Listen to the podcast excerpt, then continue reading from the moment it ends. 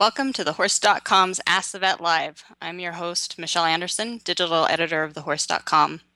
Today, our topic is mosquito borne disease, which is sponsored tonight by Merck Animal Health. We're joined by Dr. Gary Magdesian and Dr. Craig Barnett. Dr. Magdesian is a chair of emergency medicine and critical care at the University of California School of Veterinary Medicine in Davis, and he is the chief of neonatology and critical care at the teaching hospital there. He's also board certified in internal medicine, emergency and critical care, and clinical pharmacology. Dr. Barnett is a senior equine technical services veterinarian with Merck Animal Health. Welcome, doctors. Thank you, Michelle. So, to, for tonight's topic, we've received hundreds of questions. Uh, we're going to try to get to as many as possible. Uh, the overall topic is mosquito-borne disease, but right now West Nile virus seems to be on everyone's mind as being more human and equine cases of those across the country, and uh, the mosquitoes are out. Uh, you have a live console in front of you where you can send in questions live. If you could just give us a few minutes to get started before you start sending those in, that would be great.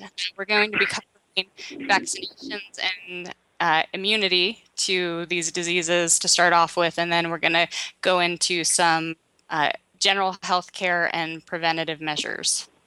Okay, so we have an hour, so get started. Okay, so we're going to start out with Dr. Barnett. Uh, can you tell us what the most common mosquito-borne diseases are that our horses get, especially here in the U.S.? Sure. Uh, Michelle, can you hear me? Can everybody hear me okay? I guess I'll ask first. Yep, you're can there. You hear me okay? Okay, good. Uh, mosquito transmitted diseases most common to the horse uh, are West Nile virus, of course, I'm sure everyone's heard about, Eastern equine encephalomyelitis, also abbreviated EEE, Western equine encephalomyelitis, WEE, and Venezuelan equine encephalomyelitis. I think we primarily want to focus on West Nile virus and Eastern equine encephalomyelitis because we don't see Western equine encephalomyelitis that much, and it's not near as, as severe as Eastern and West Nile. And Venezuelan equine encephalomyelitis has not been here in the United States for, for well over 20 years. Uh, so we, the two most common that we think about, the most serious, are West Nile virus and, and uh, Eastern equine encephalomyelitis virus. Both of these diseases are caused by uh, viruses, that infect the horse's central nervous system, the brain and spinal cord. Um, as the name uh, as the name uh, EE, Eastern equine encephalomyelitis implies, it's more commonly seen in the eastern U.S., although there's a wide geographic distribution of this disease. West Nile virus, of course, has been here in the United States since 1999, first arriving in New York, and then since then spreading, of course, across the entire United States. Uh, with some serious health consequences to both humans and and horses. Um, so that's kind of, and I guess I, I believe you. Did you ask me about clinical signs? Yeah. I don't remember if that was in the question. Signs for those. Well, so the the the, the uh, birds are the reservoir for this for these viruses. The mosquito bites the bird, becomes infected with the virus, and then bites the horse, the human. Um, so that's how it's transmitted. The uh, clinical signs are, are quite variable, um, but often include fever, depression, anorexia, uh, muscle fasciculations, which essentially is muscle twitching, uh, change in mentation, uh, drowsiness often occurs, uh, weakness. Uh, some of these horses will do what we refer to as propulsive walking. They just kind of stumble and continue to push and walk forward. Uh, ataxia and incoordination is common. And in more severe cases, uh, we end up with recumbency or the horse completely down, and on occasions, unfortunately, death. Okay. And Dr. Magdesian, we have a question that came in from Joe, who is in Paris, California. And Joe wants to know how the crow is involved in transmitting West Nile virus. And is the crow our only uh, concern as far as birds that are passing this along to mosquitoes, which are passing it to our horses?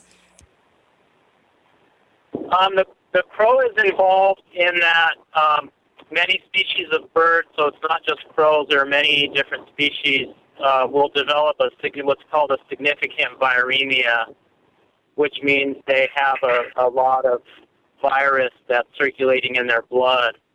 And then the mosquitoes bite the, these birds that have a lot of virus circulating, and the mosquitoes become contaminated with the virus, and then they'll go on to um, bite either a person or a horse or some other species that then act as what we call dead end hosts, which mean they they can get illness and sickness from the mosquito transmitting the virus to them, but they don't act as a potential source of virus for other horses or other people. They don't get enough virus in their blood to to act as a, a source of spread of the disease. Okay. So Joe is also asking in her question if horses can get West Nile through feces or by drinking the same water as another horse that might have West Nile virus. Is that a way that this disease is spread? No, they, they, they cannot get West Nile that way. The only way a horse can get West Nile is, is from a mosquito bite. Okay.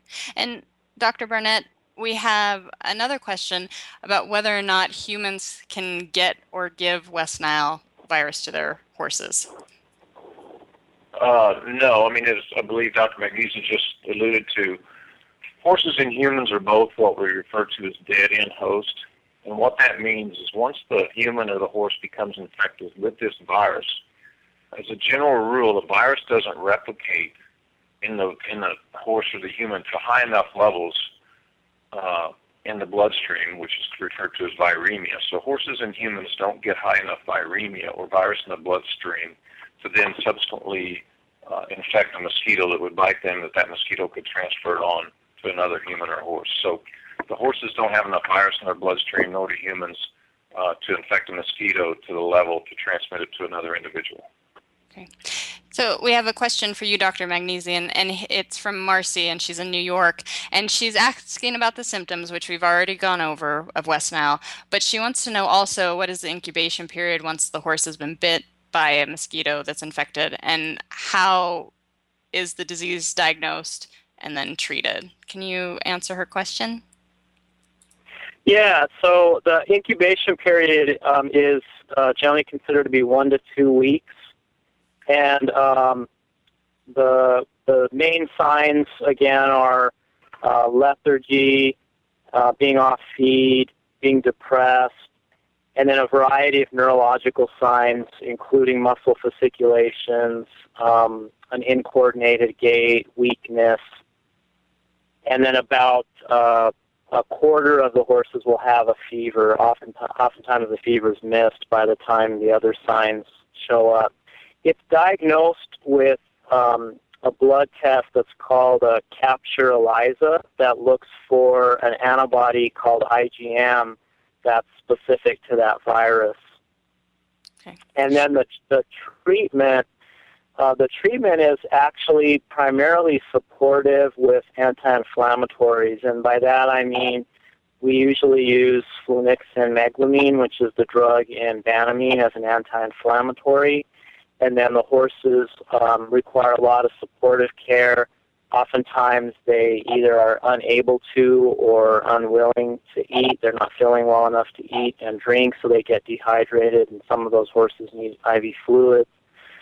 Um, some of the horses spend a lot of time down on their side, um, or they're weak and, and can't get up very easily, so they need to have very thick bedding, and they need to have human assistance to safely move them from side to side. If they can't get up, some horses need to be managed in a sling, um, which is a device that's used to support the horse's weight.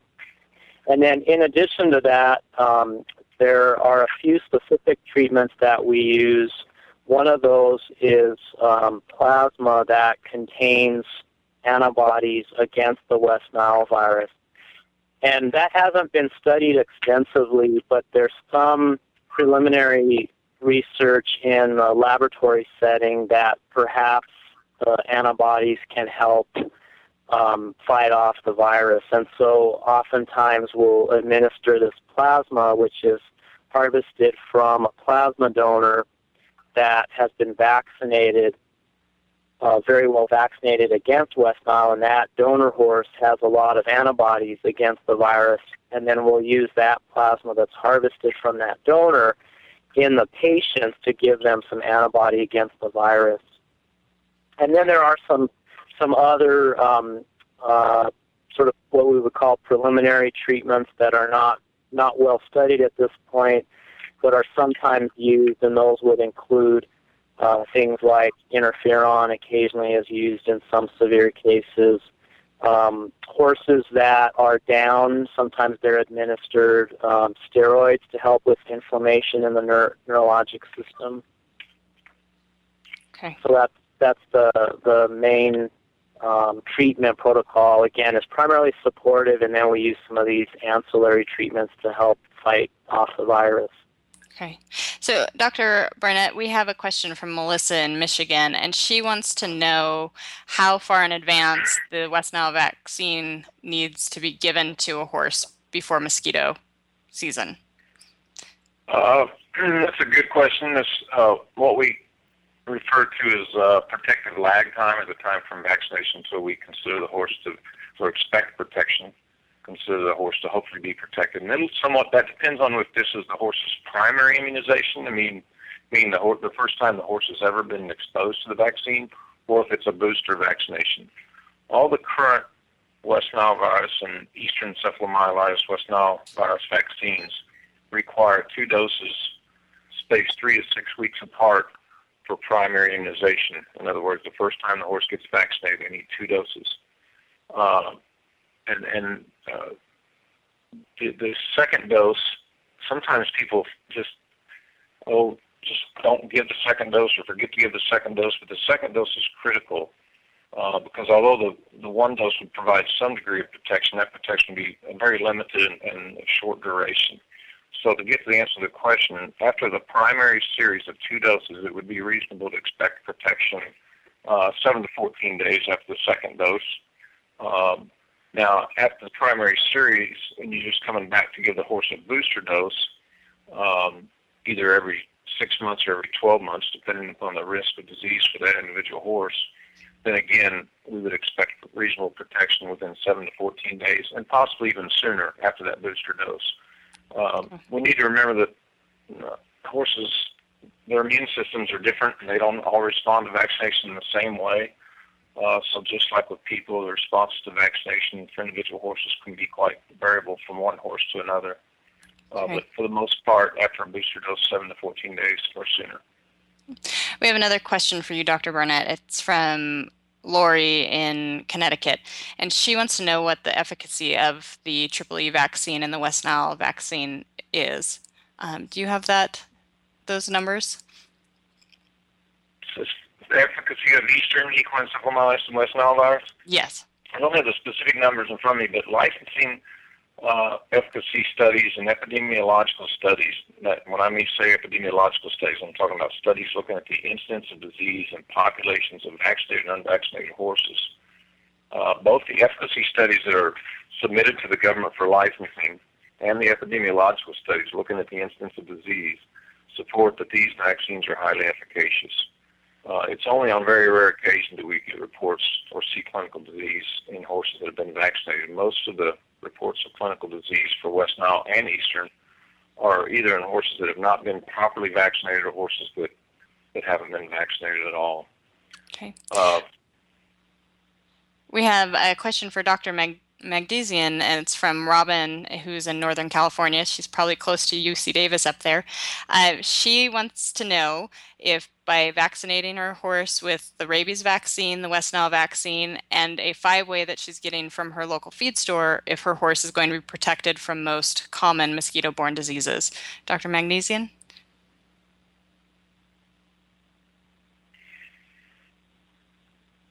Oh, Dr. Magdesian, are you with us? Well, we'll go ahead and, and send that question over to Dr. Barnett. So the, the, the question was again that they, they're giving their horse a five-way shot that they receive that they get from the feed store. Is that right? Yeah. so the, the five-way. You repeat the question?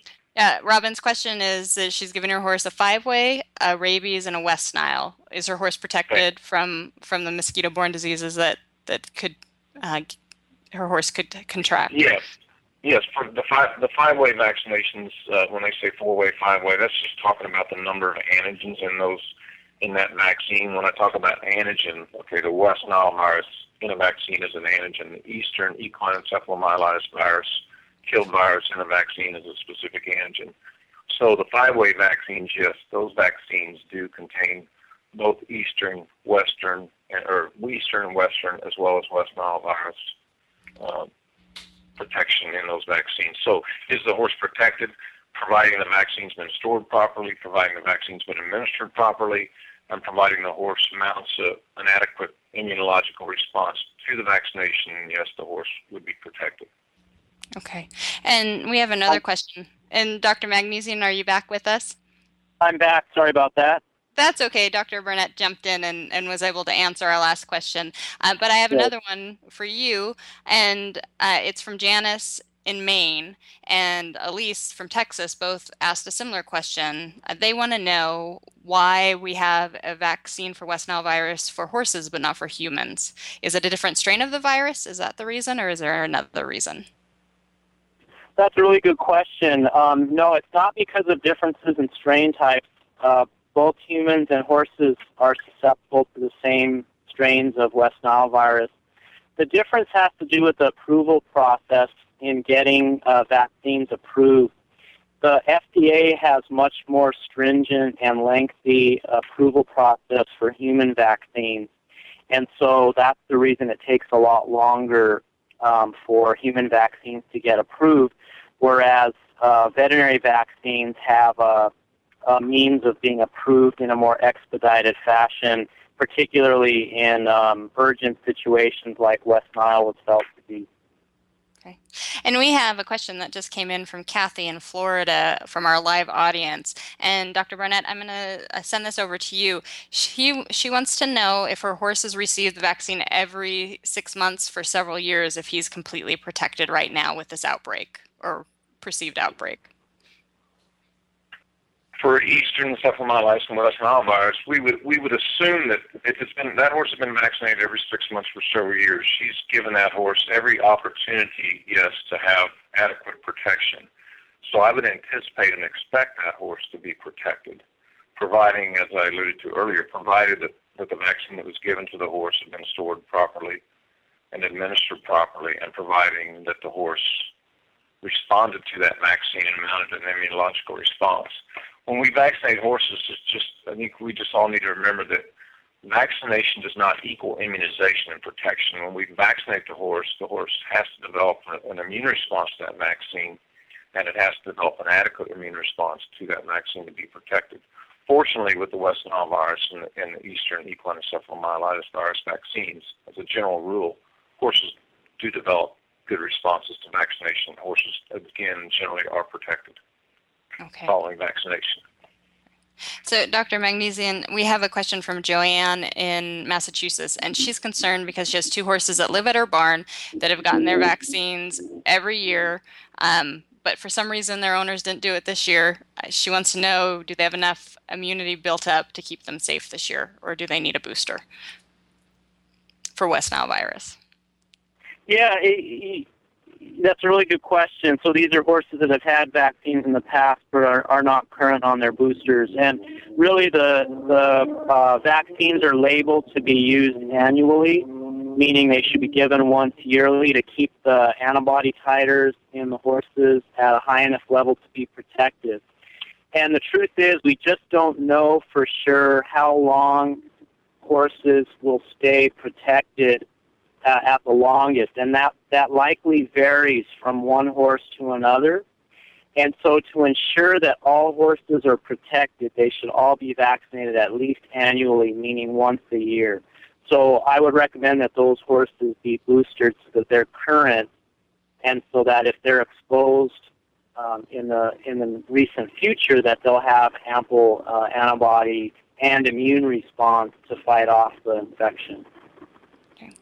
So we have an, another question from Susie, and she's in Nashville, Tennessee. And this is for you, Dr. Burnett. her horses were vaccinated in spring for West Nile virus. She's going to be doing a lot of trail riding in the middle of the state. She wants to know if she should go ahead and revaccinate before traveling to trail rides in her area this year. Uh, it's another another good question, and and you know a lot of these questions and a lot of the decisions about vaccinations are dependent upon the risk of disease exposure. Uh, as Dr. Magdesian alluded to, there's the current West Nile vaccines recommend a 12-month revaccination interval on the label. However, there are certain situations with individual horses where uh, vaccine recommendations uh, need to be evaluated based upon uh, the risk of disease. And risk of exposure and risk of disease is one of the primary things we use to determine and help us evaluate how often a horse needs to be vaccinated, vaccinated or booster vaccinated. So in her situation, although the vaccine labels indicate 12-month vaccination intervals, uh, booster vaccinations prior to the 12-month period may be warranted, uh, depending on the instance of the disease in the area where she's going to, and obviously then, of course, the potential for exposure to disease. Uh, and also in many parts of the country, six-month boosters are commonly recommended due to increased viral activity and increased risk of disease exposure. So she's to check with her veterinarian, discuss with her veterinarian, and also check and see about the area where she's going to. If there's a lot of mosquito activity going on, a lot of West Nile virus activity, and Eastern equine encephalomyelitis activity going on in that area, then it sure might be justifiable to highly consider giving that horse a booster vaccination. Okay. And we have a follow up question to that from Robin in North Carolina. And she wants to know that if her horse is well vaccinated, if it does contract West Nile, will the symptoms be less severe or the chance of survival greater? Um, that questions to me, or uh, yes, yeah, yeah. generally, back, yeah, uh, generally, yes. Vaccinated horses, if they do succumb to disease, the vaccine, even if they're not completely protected, generally we see attenuation or lessening of severity of clinical disease in vaccinated horses compared to horses that have not been vaccinated. Okay. Uh, Dr. Magdesian, we have a question from Cindy. She's up in Canada, and she wants to know to what extent horses can develop acquired immunity to mosquito borne diseases, uh, particularly those that have been with us for a number of years, and by those she means diseases such as West Nile virus. Do you have do you have a response to that, Dr. Magdesian? Oh, and I think we may have lost Dr. Magdesian again. Dr. Barnett, would you be able to? I'm, I'm here. I'm here. Oh, Sorry. Oh, good. can you hear me? Yes, I can. Uh, did you did you hear the question? Yes, I did. Yep. Um, horses can develop natural immunity to West Nile virus from exposure, meaning if the horse is infected with the virus, it will mount an immune response um, and and develop some degree of immunity. It's estimated that only about 10% or so of infected horses actually go on to develop clinical disease. So for every one horse that shows clinical signs of West Nile, it's thought that there are nine others out there that are infected and uh, don't get uh, sick from it. They don't show clinical signs from it. And those horses will mount an immune response as well. Okay. And Dr. Burnett, we have a question that came in from Margot in California, and she has a 30 inch mini horse. Should she be giving the full dose of these vaccines to her miniature? Yes, yes. I, I usually recommend giving the full. Well, I do recommend giving a full dose to mini horses.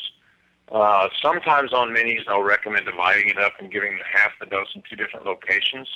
Um, I don't have any scientific objective studies to substantiate that that uh, has any negative or positive effect, but sometimes they'll due to just smaller muscle mass, they'll have a tendency to have some local injection site soreness more prominent than adult horses. So if there's a concern about that, you can split it up. But they should get the entire dose as recommended on the label. Uh, because even though they're smaller, they're immune, you're stimulating the immune system. And I compare it to, oh, it's like vaccinating a Chihuahua or a St. Bernard. They're going to get the same dose of vaccine. So the same would apply a mini horse. We will always want to go ahead and give the same full dose of vaccine. Okay, that's good to know for all the, the mini owners out there, and uh, we have a lot of them.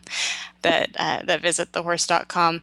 I have a question for you, Dr. Barnett, uh, from Kathleen, and she's up in Canada also, and she wants to know how regarding household pets. She's seen research that shows that vaccines can be given every three years rather than annually. Is this the same with horses? Should they be getting them every three years instead of every one year or six months? Uh, no. Michelle, I'm sorry. Do you mind if I make one more comment about the minis? Oh, sure. Yes. I'm sorry. I just was thinking because we. I just want to remind people that the minis are a little different in the fact that I, I think sometimes we have to be really careful about overriding their immune system.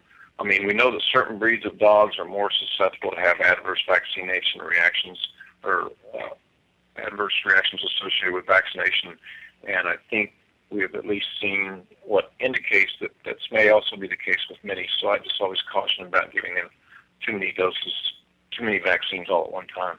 Okay. So now back to your original question. Do you want to repeat it or? Yeah, I'll, I'll go ahead and repeat it. It's from Kathleen, and she's saying that she's seen research that household or pets, our dogs and pet, uh, dogs and cats, companion animals, are only needing to be vaccinated every three years. Is this the same in horses? Oh, it's a good question. No, it's it's it's not. The uh, the recommendations uh, the recommendations in small animals those, those recommendations are often made based upon titer, titer or antibody levels for the particular disease in that particular animal. So they'll pull a blood sample look at the titer or antibody level that that animal has for that disease. Uh, for some diseases, titers or antibody levels are thought to, to correlate well with protection. In other words, uh, for some diseases, if you have a high titer, uh, it's, it's strongly indicative of protection. However, for many diseases, titers are not indicative of protection, and animals with high titers may still succumb to disease. So, at least for now on the horses, we don't have the research to allow us to make that call. To make a rec- recommendation to extend vaccination intervals beyond what's on the label, we would need to get good scientific objective data to support those recommendations. And at least at this time, uh, we don't have that information available for any of the equine diseases or vaccines. Okay. Well, thank you. Our next uh, set of questions are about foals and West Nile virus and West Nile vaccination. Dr. Magdesian, uh, Patricia in Oklahoma wants to know if foals need a West Nile vaccine or do they get enough immunity from their dams? At what age do they need their own shots, including West Nile? Yeah, that's a really good question. And um, and yes, foals do need to be protected against West Nile virus, um, just as adult horses and the, the time, which means they do need to be vaccinated, but the timing of vaccination varies a little bit depending on whether the dam was vaccinated late in pregnancy. So I'll, I'll uh, describe two scenarios. The first would be a foal born to a vaccinated dam, meaning the mare was vaccinated four to six weeks prior to her due date and uh, that this is assuming that the foal got enough colostrum to have uh, passively acquired those antibodies from the mare's colostrum. In other words, the uh, at at 12 to 24 hours of age, the foal had a blood test that showed he absorbed enough antibodies um, from from the colostrum. Assuming that's the case, then a foal born to a vaccinated mare um, what the recommendation is to vaccinate them for the first time at four to six months of age. And in contrast to adult horses, where, um, as Dr. Barnett described, the series is uh, consisting of uh, two vaccines the first time a horse is vaccinated. In foals, the American Association of Equine Practitioners is recommending uh, a primary series consisting of three vaccines. So again, that full born to a vaccinated dam would be vaccinated for the first time at four to six months of age. Then it would get a second vaccine four to six weeks later. And then the recommendation is to give a third vaccine at age 10 to 12 months. So again, that's four to six months of age. The second one is four to six weeks later and the third one is at 10 to 12 months of age. Now, the second scenario would be for a foal that was born to a mare that was not vaccinated or perhaps has an unknown vaccine history. Those foals should be vaccinated at three to four months of age for the first time. Then they should be vaccinated again four weeks later for their second dose. And the third dose would be eight weeks after the second. So everything's moved up a little bit in the foal born to a non-vaccinated mother. Okay. And so we have a, a, question from Karen, who's in Texas, and she had a mare who wasn't vaccinated during pregnancy, but was when her when the foal was a week old, and the foal is now five months old. So, which vaccination schedule should she follow for for that baby? Okay, for that foal um, that was born to a mother that was not vaccinated during pregnancy but was vaccinated when the foal was one week of age, we would consider that situation to be a non vaccinated mare. So that foal should get its first shot at three to four months of age, the second shot four weeks later, and the third shot eight weeks after the second. And the reason for that is is that uh, after the first 24 hours of life, foals are not able to absorb antibodies from the mare's milk. So they have to get that colostrum during the first 12 to 24 hours of life in order to effectively absorb it.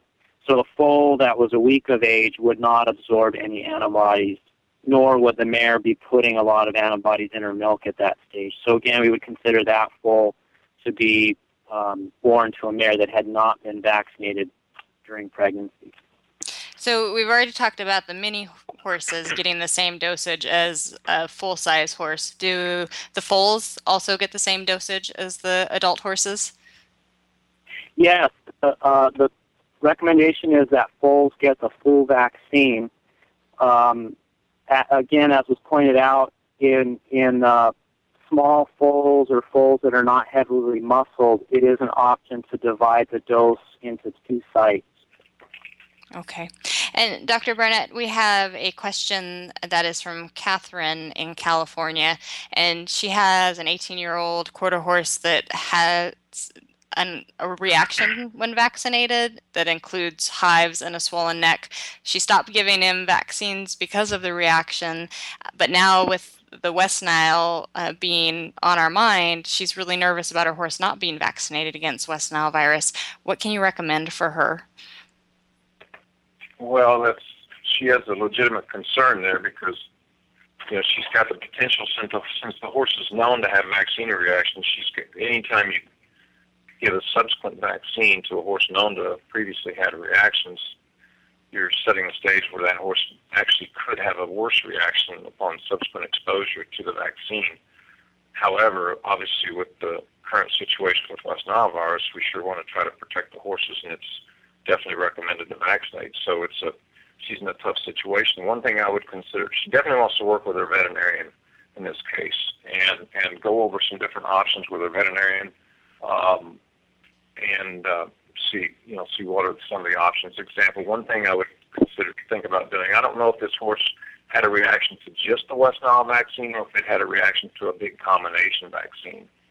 Uh, if the horse had a reaction to a vaccine that had multiple antigens in it, maybe it wasn't the West Nile fraction or the West Nile antigen the horse reacted to. Uh, it could be reacting to the antigen. It could be have a reaction to the adjuvant, which is the chemical that's put in vaccines to help stimulate the immune system. It could be reaction to a stabilizer in the vaccine or preservatives. Uh, but one, what I would consider doing is talking to a veterinarian. Consider maybe, uh, I would consider just giving the horse what we call a monovalent West Nile vaccine. For example, the one that, that we market Merck Animal Health is called Equinile, and this just just has West Nile, nothing else in it. So that would be a consideration. Just give the horse West Nile. Don't give it any anything else, and see if it if, there, if it does. Hopefully, it won't have a reaction. I would I would recommend that her veterinarian be there. The veterinarian may want to consider pre-medding this horse uh, with an anti-inflammatory medication or an antihistamine prior to vaccination to um, lessen the chances of a vaccine reaction. Also recommend that the veterinarian be there in case the horse has a severe vaccination reaction uh, upon the next time, uh, so that the veterinarian can treat the horse promptly and appropriately. Um, so, so that would be some things to think about doing. Okay. And Dr. Magdesian, do you have any follow up on that or any advice for anyone who has a horse that reacts after vaccination? I, I would agree with Dr. Barnett that um, uh, it, it, it is important to, to vaccinate that horse. Um, uh, and, and pre-medding it would be uh, a great way to go. I agree with that. Antihistamines and anti-inflammatory medications, and having a, making sure that the veterinarian is is uh, available after the vaccine to monitor the horse. Or another option is to have the horse vaccinated at the hospital. Sometimes we'll have clients bring horses in to our hospital. Um, these are horses that have a history of, of reacting adversely to vaccines so that we can pre-med them and then monitor them very closely for uh, 24 hours, 48 hours after the vaccine. Um, I agree also with uh, the recommendation of using a monovalent vaccine and uh, along with their veterinarian, given the horse's history and what it what it reacted to previously. The other thing that um, somewhat new, and Dr. Barnett had mentioned this, I think, earlier in the, the discussion, was um, monitoring titers in horses and um, using using titers to help decide when vaccines should be given. The problem is we don't have concrete evidence to know exactly what titer level is protected at this point. Um, but that's something that's that's starting to be used to look at um, horses, for example, in this scenario that have a history of adversely reacting, is to follow their titers along over time and um, try and and include that as another factor in when they should be vaccinated. Okay, um, Dr. Burnett, yes. do you have something to add? On, on those horses, also, uh, just to have one more thing, because this is a serious thing when you know some of these reactions, so we want to, I think, discuss appropriately or thoroughly. But another thing I recommend giving strong consideration to on horses with known vaccination reactions is discuss with your veterinarian every single vaccine you're giving that horse and, and make sure that every single vaccine, if there's a justification for uh, the risk of acquiring disease, and make sure that the horse needs all those vaccines. With these horses that have um, vaccine reactions, in certain situations, we sure might want to give strong consideration to eliminating certain vaccines. Um, an example would be, you know, if a horse is is an isolated situation on a farm, no other horses are around, uh, in a situation like that, you might be able to eliminate influenza or herpes from that horse's vaccine schedule. So, you know, we know we most of them we want them to have tetanus, West Nile virus, rabies, and eastern encephalomyelitis, but some of the other what we call risk-based diseases such as flu and herpes and, and strangles and those things, you might want to consider taking out of the schedule. Okay. Um, and we have another question for you, Dr. Burnett. Uh, it's from Sandy in North Carolina, and she had heard stories about giving West Nile vaccine to mares that were in full and it resulting possibly in uh, deformed foals or stillbirths and so on. She herself had a mare. She vaccinated her, and and that mare lost the foal. So she has since then refused to vaccinate any mare that's in foal with West Nile vaccine. Her vet thinks she's being ridiculous, is what she says. Um, what can you tell her to ease her fears about vaccinating pregnant mares? Well, first, anytime a mare aborts a foal, and Dr. Magdesian is, is a foal expert, so he may want to add to this, but I would strongly encourage getting an autopsy done if it wasn't done, and try to get a diagnosis as to why that mare aborted. Um, so I don't know if the diagnosis was done. But as far as the West Nile virus vaccine causing abortions, these the West Nile virus vaccines have been out since since 2000, so so over a decade now, and pregnant mares are vaccinated uh, routinely. Uh, hundreds of thousands of pregnant mares are vaccinated every every year with these vaccines, and there have been no uh, confirmed uh, cause and effect relationship established. In fact, uh, when it occurred in Colorado, when the first vaccine was on the market, there was a big scare and concern about this very thing. And there was actually a study that was done I believe at Texas A&M University, and they confirmed without a doubt that that vaccine did not uh, attribute or increase the risk of abortion.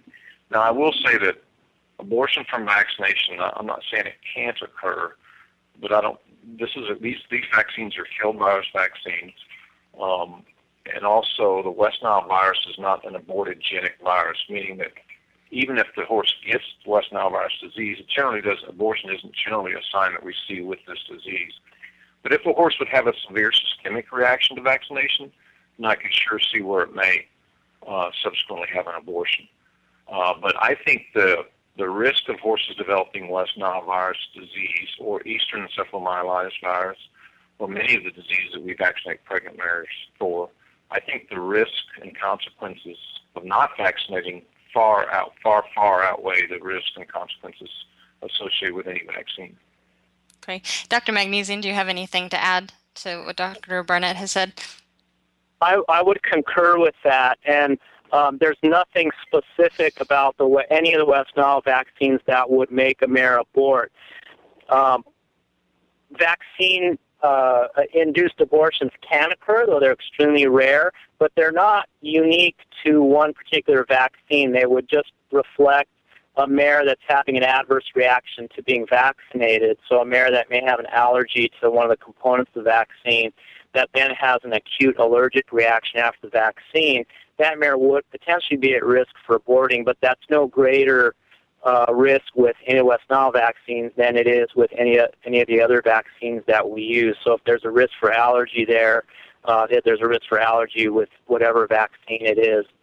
Um, and so I, you know, I think the the safety that the West Nile uh, vaccine provides far outweighs any of, of those risks. And um, uh, I could say from personal experience, I've I have vaccinated my own brood mare year after year, uh, one month before her foaling date with West Nile vaccine in order to make sure the foal was protected. So I I uh, stand behind my words, I guess. Okay, well, hopefully Sandy will find some comfort in the information you guys have shared with her. Um, I have another question about vaccinations, and then we're going to move into some some management questions. We've received some management related questions from the live audience, so hang on out there. We're going to address one more vaccination question, and that has to do with Joan from South Carolina and her 19 year old thoroughbred that's off the track that was diagnosed with EPM and treated in 2000. 2011. Uh, he recovered and has a slight limp, but her vet has recommended not doing the West Nile or the uh, the Eastern uh, encephalomyelitis vaccine. Hopefully, I said that right. Um, and so, should she go ahead and give her horse the vaccine, or rethink that recommendation that her vet has offered? And Dr. Barnett, if you want to take that. Sure. Um, well, I would recommend that, that she consult with a veterinarian in this situation because the, her veterinarian, he or she, is the person most familiar with this horse's specific health conditions and its needs and, and potential problems, uh, such as, as an EPM uh, relapse. However, considering the very significant increase in West Nile activity this year, I, I would encourage her to, to uh, immediately consult with veterinarian, uh, I think, is the benefits of vaccinating uh, this horse, considering what's going on and, and this year with West Nile virus, that the uh, benefits of vaccinating may very well outweigh any risk uh, that may be associated associated with the EPM relapse. Uh, so I would definitely consult, have her recommend she consult with her veterinarian and express her concerns, and, and her veterinarian may you know, considering the situation at hand, may have a, a different opinion, or at least can provide her um, the best recommendations and opinion about whether or not this horse should be booster vaccinated. Okay. And we have a question that's come in live, um, and that's from Chrissy in Florida. Dr. Magdesian, I'll toss this over to you. She wants to know if you have any products that you recommend or home remedies that would keep mosquitoes off for horses during evening turnout. Yeah, the um, the commercial uh, a lot of the commercial fly repellents actually also repel mosquitoes. A lot of the pyrethrin or permethrin products actually also repel mosquitoes. There are commercial products that are um, uh, made specifically for mosquito re- uh, repellent activity as well in the equine industry. So those are on the shelves at the at the tack stores. But really, any of the per- pyrethrin or permethrin fly sprays, fly ointments, fly gels, um, those will help to repel mosquitoes.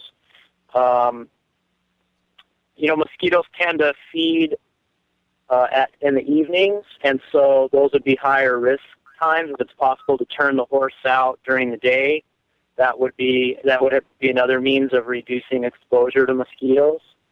Um, keeping them indoors in a barn during uh, high periods uh, or periods of high feeding would be another uh, means of trying to reduce exposure. Mosquitoes don't like turbulent airflow, so having fans in the barn um, uh, or fans on the stalls would also help to uh, minimize uh, mosquito bite exposure. Okay, and we have a question that's that I think uh, this is a, a, nice transition into, and it is from um, Deidre, and she's in Texas, and they're doing aerial or spraying for mosquitoes, and she's concerned about the sprays um, having a negative impact on her horses.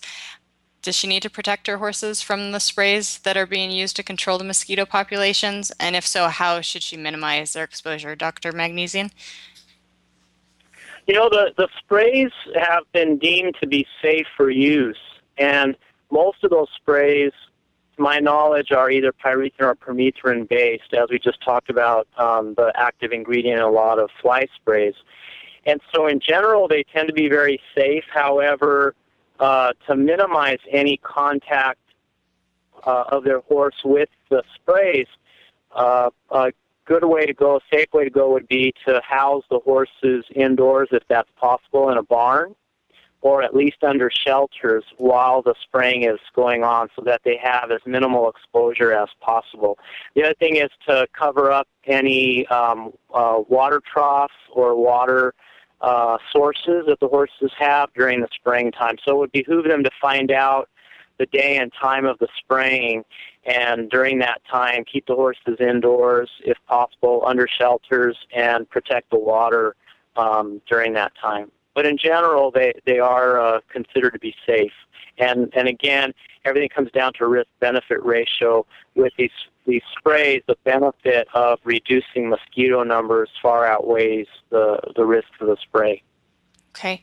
And Dr. Barnett, we have a question from Robert, and he's in Virginia, and he has donkeys, and he'd like to know if donkeys are as likely as horses to contract West Nile virus. Do you have any information on donkeys and, and West Nile virus? Uh, yes, I mean the equine species as, as a whole are susceptible to these to these viruses. So we always recommend vaccinating donkeys and mules uh, for Eastern encephalomyelitis and West Nile virus because they are susceptible to these diseases. There may be some variability in in the susceptibility to the diseases and how how ill they become, but they do definitely need to be vaccinated because they are susceptible. Dr. Magdesian, I don't know if you have any particular experience there at the university seeing clinical cases of donkeys or mules. I have not. My personally, I have not seen it in donkeys and mules, but we don't have um, a high concentration of those in our immediate area. So, um, I, I would agree with your comment that uh, equine species in general uh, are susceptible to virus and should be vaccinated. Okay. We have a question that's come in from Nick, who's listening live right now, and Nick's in Virginia, and he wants to know, besides vaccination and and what we've mentioned about spraying, uh, what else can owners do to prevent West Nile virus in their horses? Uh, Dr. Burnett. Uh, one one key thing, and I don't recall if Dr. Magdesian mentioned this earlier when he was talking about you know environmental things, and but uh, avoid standing water and uh, you know, dump, make sure that because because the, the uh, mosquitoes uh, lay their eggs in, in stagnant standing water, and then those eggs develop into larvae and then pupa and, and of course hatch into to adults. Um, so it's recommended that you that you clean or dump water tanks or clean water tanks at least once a week.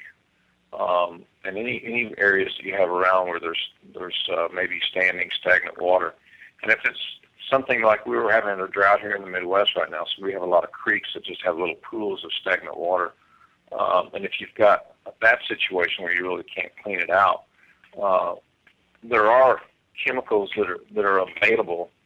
Uh, in fact, they're actually uh, to kill the flies, to kill the mosquito larvae in the water, and they come in granular form or they come in like a cake form. And you can put these in the in the water, and they'll kill the you know, kill the larvae. It's a bacterium, so it won't harm the plants, and, and it doesn't harm the animals that drink the water, uh, but it will kill the larvae. Now, if you put these these, so in the granule form, these are called, uh, I believe they're called bits, and then it comes in a pressed cake form. And again, this is a bacterial insecticide, larval insecticide. And they also come in like a pressed cake form, and they call those dunks, mosquito dunks. Uh, if you are going to use those in your water tanks, it's recommended that you put put attach something to the mosquito dunk to uh, submerge it down in the tank, so to keep it out of the reach of livestock. But those are very effective. Um, and I think it's already been alluded to putting the horses up at, at dusk and dawn uh, using uh, fly repellents and insect uh, repellents. Uh, I have a automated fly uh, system in my barn, which which I think is is very effective, and I really like it. And it works very well. So if you have the uh, if you have the option to put something like that in your barn, I think it's very effective. Uh, try to keep the lights off in the barn during dusk and dawn, uh, the most active time for mosquitoes. Um, fly sheets might help some to some degree, but I don't know how much how effective they will actually be against preventing mosquito bites. But that would be something else to consider. Okay.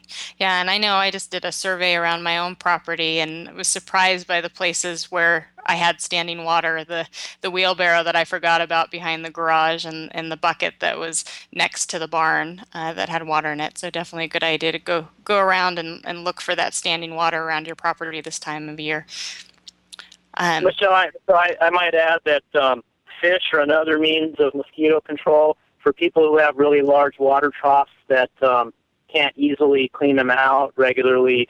Uh, the gambusia or mosquito fish or goldfish are a, an effective means of uh, killing the larvae as well. Okay. Yeah, that's an excellent point. Yeah, and you have to keep everything all full so those fish have plenty of water too. Uh, we have a question coming in from from Tina in Alabama, um, and I might be speaking from experience on that. but uh, Tina in Alabama, and she uh, wants to know if there's are any products that are like the spot on flea and tick products that we have for our companion animals uh, that you, we can use on our horses and do those work. Are you either one of you familiar with any spot on type products? Well, actually, at Merck Animal Health, we have a product called Ultra Boss. I've used it quite a bit on my horses. It's it does does have a actually it has a label for tick and then various flies and mosquitoes, uh, and it's it's labeled for an every two week application. Um, so uh, that you know the, there are, and I'm sure there are other products out there like that, uh, but that's the one that I'm familiar with that does have a horse label claim on it. Uh, now on on on occasion uh, the, the recommended dose for that particular product, the Ultra Boss, is 3 cc's per 100 pounds, so a 30 cc dose maximum. Uh, but I make sure and tell people that if they're going to put it on the horses to uh, start, it, the directions will say just put it along the middle of the back.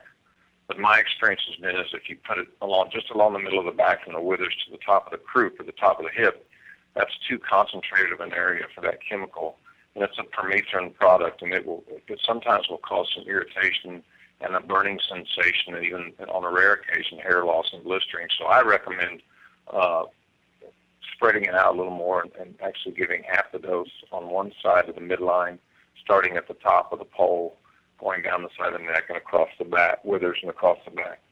15 cc's on each side for an adult horse. And again, there may be other products, but that's just one that I'm familiar with that I use uh, in horses that are outside a lot. Uh, Doctor, health control. Dr. Uh, Magdesian, have you uh, came across any of those products?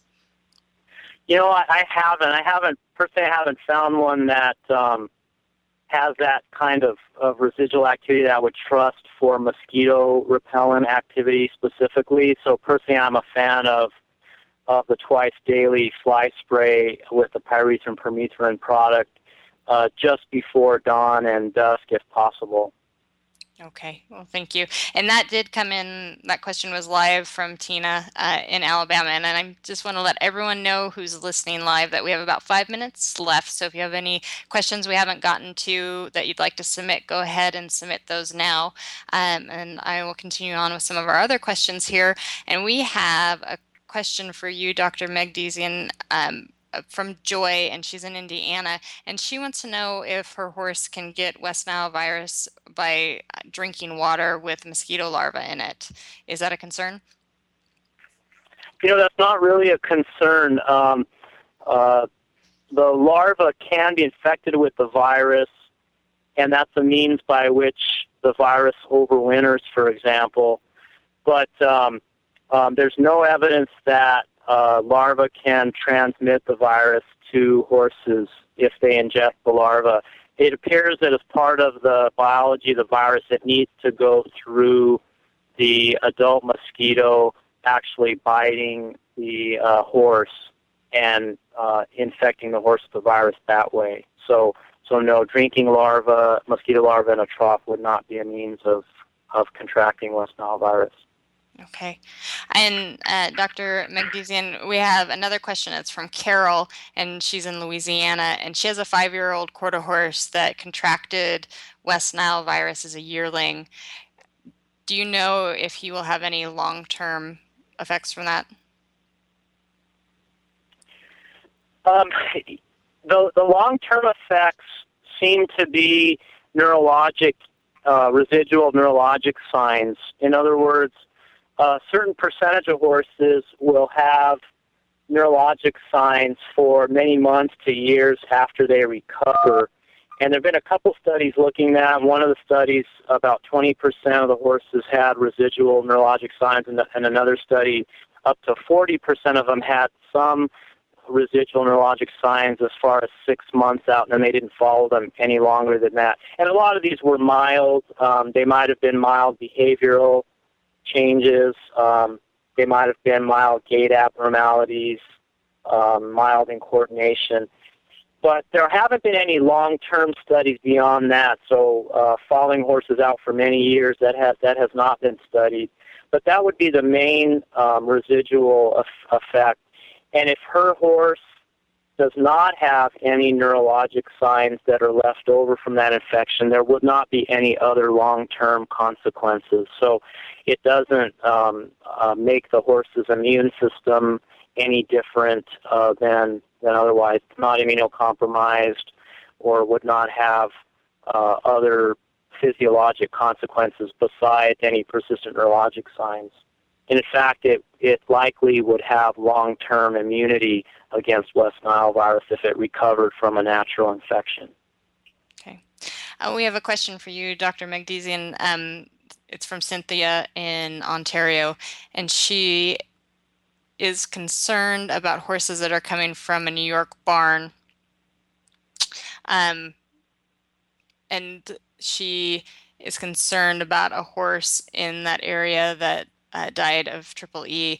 Should she be concerned about horses coming into her barn and bringing that disease?